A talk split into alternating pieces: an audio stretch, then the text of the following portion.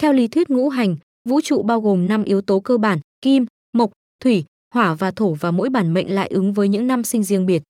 Đối với người mệnh thổ, năm sinh bao gồm các năm như 1938, 2021, 1990, 2020, 1977, 1930, 1998, 1961, 1939, 1991, 1931, 1946, 1999, 1968, 2028, 2006, 1969, 2007, 1976, 2029, 1947, 2036, 1960 và 2037.